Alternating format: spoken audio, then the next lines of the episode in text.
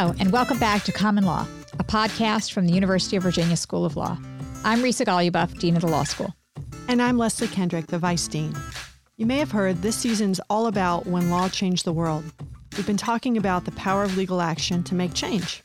So far, Leslie, we've talked mostly about how lawyers and courts have helped make some positive changes, like rolling back America's smoking habit or expanding civil rights and civil liberties during the Cold War and after World War II. But in this episode, we're talking about the power of law and lawyers to hold back progress and to re-entrench hierarchy and oppression.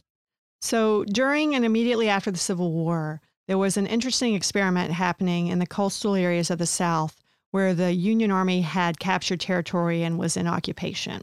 It might actually have dealt a powerful blow to white supremacy and bolstered the economic power of former slaves and undermined the economic power of the white planters who had previously owned them. But the experiment really failed, and it was partly due to the work of Southern lawyers who very much wanted to reestablish their way of life, who were not reconciled to the idea that slavery was over or that African Americans would be landowners. And this is what the research of UVA law professor Cynthia Nicoletti is revealing.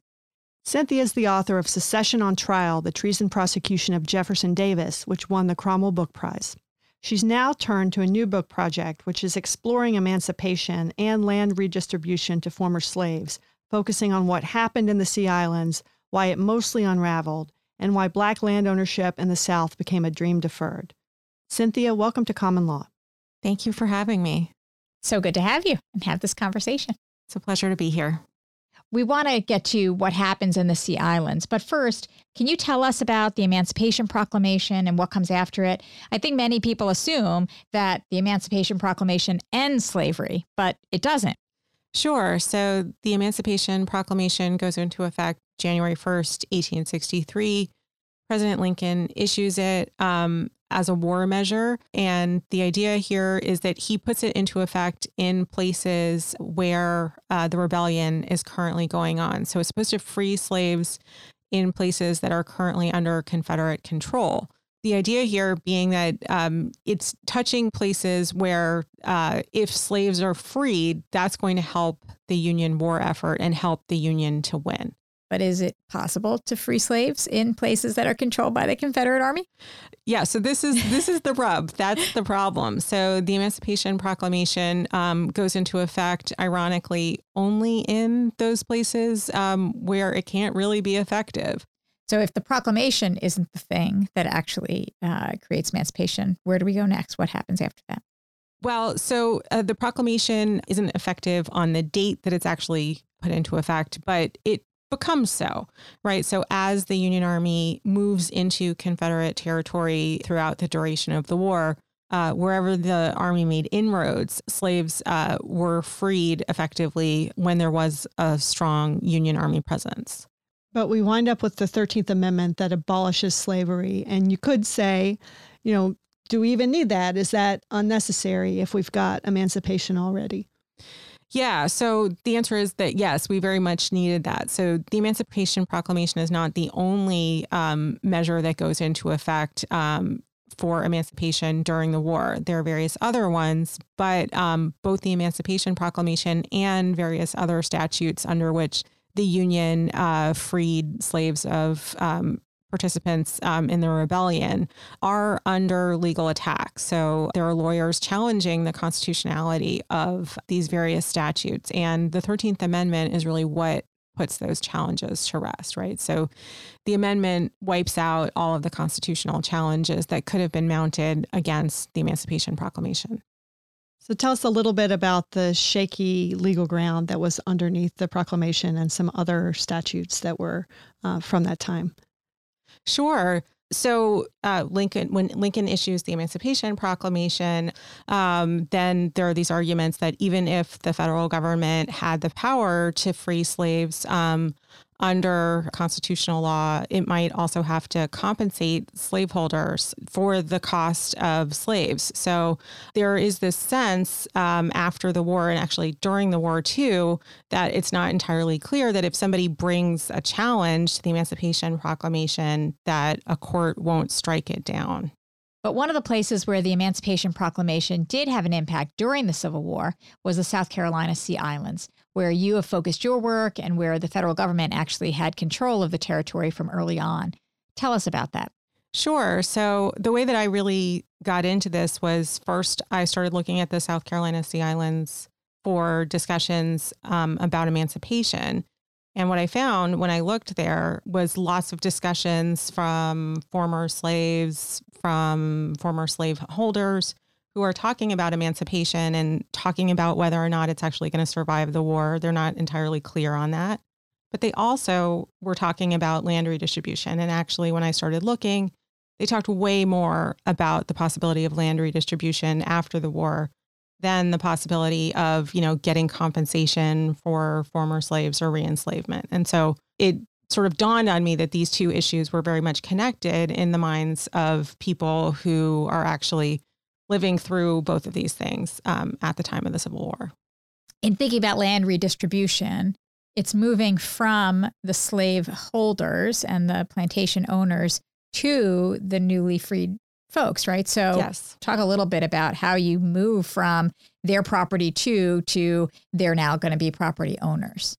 Yeah. So what I would say is that we tend to think about land redistribution as one thing, right? So land gets redistributed, as you said, from the former slaveholder to the former slave, but that's not actually the way that it was considered. So, you know, if you take a step back and you think about this in a very lawyerly way, which they did, land redistribution actually has two aspects, right? One is land seizure and aspect two is land grant, right? So what are they doing when they're redistributing land? They're thinking about A, how do they strip land from former Confederates? And then B, how do they get land into the hands of former slaves? And I'll say that that is not a perfect one-to-one transfer. Mm-hmm.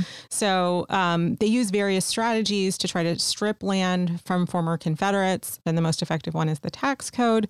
But other statutes are about punishing Confederates. And so they seize land from former Confederates, and then they think about redistributing it as a separate process to former slaves. I just have to hear a little bit about this tax code hook and how it works. Okay. Of course. I knew that would be your favorite part. So there's a tax act that's passed in 1861. And what it does is it's actually a property tax. And so it is required at the time that the tax code tax each state according to its population. And what it turned out that when they passed it in 1861, that they couldn't collect it in the states of the former Confederacy. Sure. And so they pass an amending provision in 1862 where they say, if we can't collect the tax in your state because you're in rebellion, now, if you don't pay the tax, we are going to put a penalty of 50% of the tax on your property. And if you don't pay the tax plus the penalty, your land will be seized and sold at auction. And so this was effective at actually seizing much of the land in the South Carolina Sea Islands because the Union was actually there. So what happens after the Union Army gets there? They send out tax collectors into South Carolina. And so what these tax collectors did was they sold the land at auction. And that's how a lot of the land actually gets seized. And that's the part of land redistribution that actually sticks because it was sold pursuant to this tax act. Then the question becomes, well, okay, if you sell it at auction, how does it get into the hands of the former slaves? Mm-hmm. And this is actually a huge problem because along with the former slaves, many of whom are in the South Carolina Sea Islands, along with them come land speculators who now look for passes from the Union because they actually have to get past, you know, the blockade to get to the Sea Islands to try to buy land. And unsurprisingly, they are able to outbid former slaves. And so what the government does is they fight about this for about a year about whether or not they are going to make this land available at very low prices to former slaves who are living on the land at the price of $1.25 an acre, which is not randomly picked out of the air. That's the amount that they were using for land sales in the West for squatters, essentially.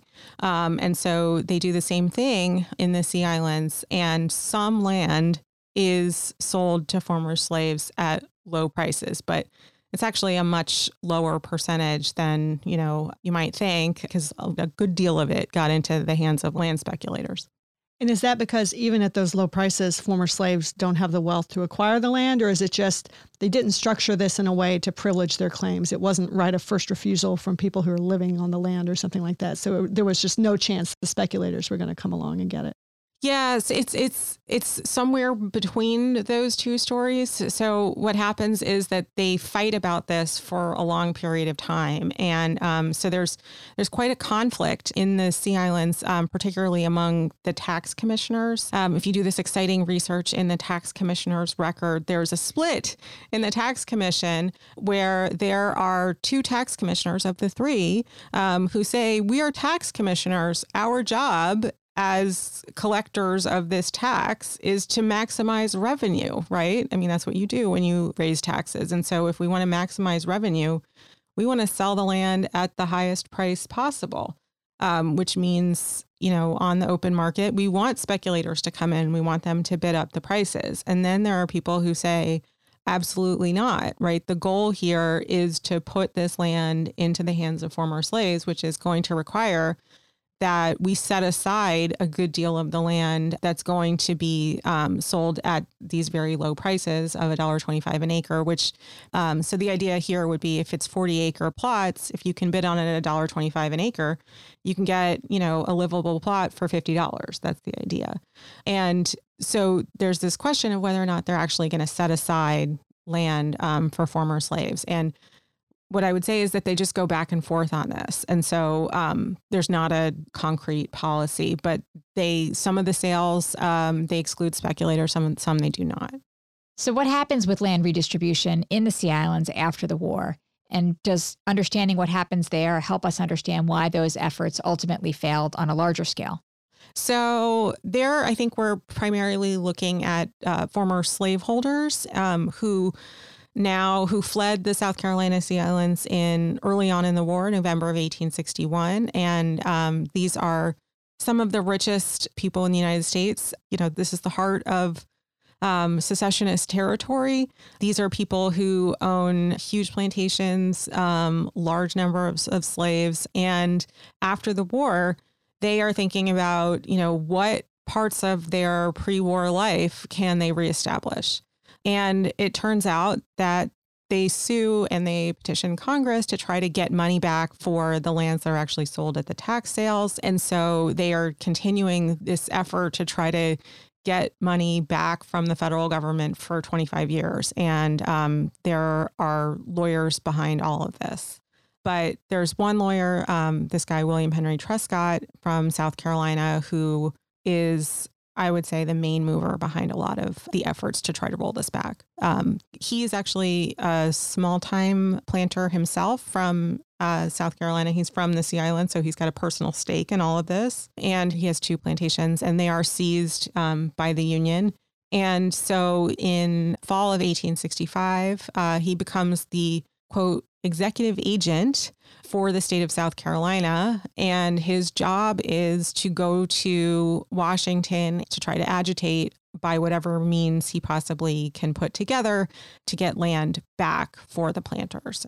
And what does this look like on the ground in the Sea Islands? And is this why the redistributions end up getting reversed because of some of this? Yeah, so exactly right. So as I mentioned, right, there are various parts of this, right? So a lawyer takes it all apart, right? Thinks about, oh, there are various statutes undergirding all of this. And Trescott did this. And what I would say the most effective prong of his campaign is any land redistribution that was not based on the tax code or land that was not actually sold under the tax code. Trescott says all of that land, which is now being held by the Freedmen's Bureau, he goes after that. And all of those land seizures essentially evaporate because of the campaigning he does in Washington with the president and with Congress in 1865 and 1866.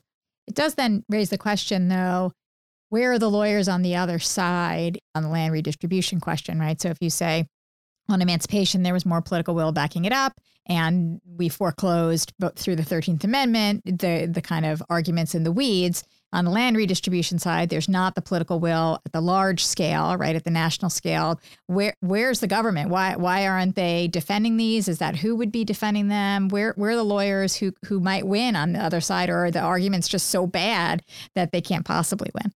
Yeah, so there's not a concerted effort on the other side in the same way. For instance, if you look at debates about the Freedmen's Bureau Act of 1866, where there are very strong voices in Congress for land redistribution. So Thaddeus Stevens is, you know, the biggest proponent of land redistribution, and he defends it again and again in Congress. But he doesn't actually, you know, go into the weeds. And so Trescott did, South Carolinians did, and they really, I think, thought about, you know, the whole puzzle. And I think that Stevens, you know, was more of a big picture thinker. He's a representative, and he's got a lot of other things he's doing. You know, he didn't think about it maybe the way a lawyer would, if a lawyer is, you know, planning a campaign of attacking the overall policy. It's interesting. You know, one thing that occurs to me is, although it would have been very difficult to effect redistribution that on a larger scale, and that would have required a great deal of resources and ultimately force, that would have had ongoing outcomes and effects for how much power was necessary to enforce emancipation and enforce equal protection sort of down the road. And that it's interesting that it seems the inability to marshal enough political will and military force to effect redistribution then leaves you in a situation where former slaves are much more vulnerable to the types of oppression that follow. Yeah. One thing that's really striking about doing this research is how path dependent we are, right? So I think in 1865, there's this choice. How much military authority is Congress going to put in the former Confederacy? And how much of a wrench do they want there to be? And how strictly do we want to punish them? I mean, do we want to sort of decimate their power? If they had done something really strong at the beginning, then I think, you know, they'd be set along a path where, you know, the amount of authority that the federal government has to have over the white South can diminish over time, right? And nobody really takes that big leap, right? They think more incrementally than we probably would want them to. But at the time, it seems almost unthinkable or very difficult for them. But I do think that in general, you know, we tend to think incrementally. We tend not to think, oh, let's think about remaking, you know, the entire society. Right. This is the moment we have to see. Yeah. And this is related, of course, to your first book, which was about secession rather than emancipation or land redistribution, and thinking about the relationship between the former Confederacy and the Union in the aftermath of the war. So will you just tell us a little bit about that as a teaser before we finish?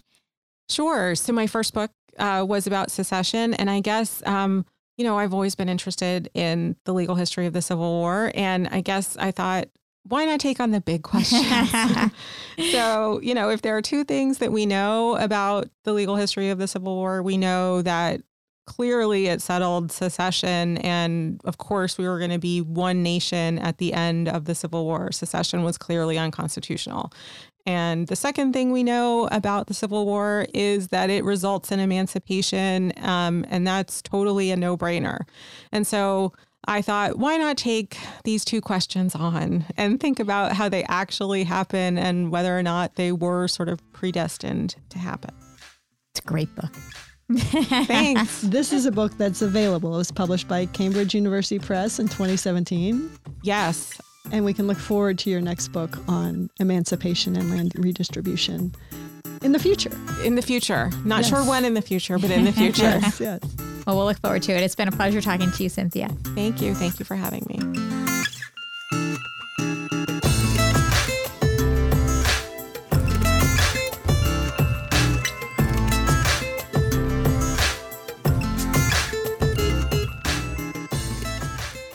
So, Leslie, most of my favorite themes in legal history came out in that interview. Yes, it seemed like an interview tailor-made for you and Cynthia to have the conversation. It was fun just to watch. So I think at the broadest level, The question is, when the Civil War ends and slavery ends, what is freedom going to mean, right? And what is the opposite of slavery? One of the things that strikes me in having this conversation is that there were certainly some people, Thaddeus Stevens among them, who thought economic power would be the key to really transforming Southern society, undermining white supremacy, and enabling African Americans to actually create real freedom and ultimately, I think, real equality. And so the failure of land redistribution is, you know, this huge, as you were saying before in your conversation, this just enormous failure to create the basic economic infrastructure that would enable equality and freedom going forward. And it raises questions, too, about positive versus negative rights and the idea that you could have a sort of negative right that, well, now you're allowed to contract and you're allowed to own land. But if the conditions aren't in place to make that an actual reality, then there's a big piece of the puzzle missing. And the opportunity to engage in more affirmative provision of opportunity, that was there. And it didn't happen. It never really happened. In the places where it did happen, it was clawed back, partly through the actions of lawyers.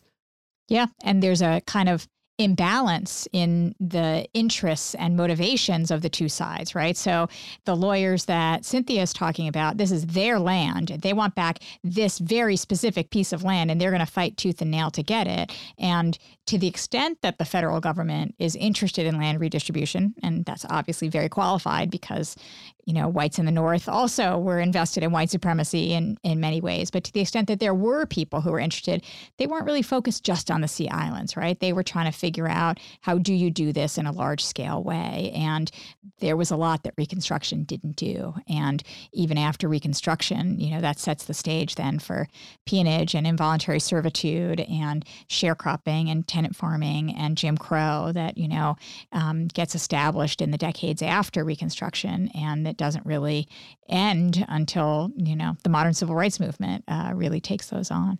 That's right. And this area, this question of land redistribution, it seems now that we've talked about it with Cynthia, such an important part of that tenant farming and those types of economic systems depend on a certain distribution of property.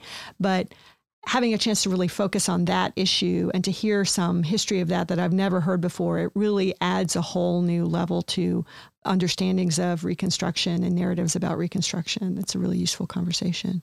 And I think, you know, it's important to remember that these were not only arguments between white lawyers over black land ownership, but these were arguments in which African Americans were making claims on a regular basis. And all of this, you know, at the back of, you know, I'm sure many of our listeners' minds is, you know, how does this relate to reparations? And, you know, 40 acres and a mule, the redistribution of that land is one way to create reparations that really didn't happen. And so I think there are echoes of this that we can see, you know, you see reverberating all through history, the lack of federal will and the success of these really determined white supremacist lawyers to ensure that African Americans did not get anything after slavery that they deserved as a matter of the economic system and the labor that they put into it. And so I think we're still talking about reparations in part because of the story that Cynthia is telling.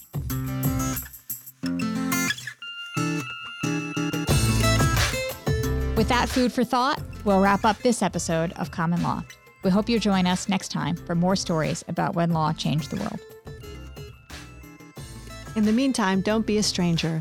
Leave us some stars, or better yet, a short review on Stitcher, Spotify, Apple Podcasts, or wherever you hear the show. Our website is commonlawpodcast.com. You can find all our past episodes there, including last season's episodes about the future of law, plus lots of background information on all the topics we've been covering. You can always tweet at us at CommonLawUVA. We'll be back in a couple of weeks with our next guest, Kimberly Robinson. She's going to walk us through a crucial 1973 Supreme Court case and what's happened in the decades since. I think it is a surprise to most people that they don't have a constitutional right to education. Common Law comes to you from the University of Virginia School of Law. Today's episode was produced by Sydney Hallman, Robert Armengol, and Mary Wood. The show's recorded at the studio of the Virginia Quarterly Review. I'm Leslie Kendrick. And I'm Risa Goluboff. See you next time.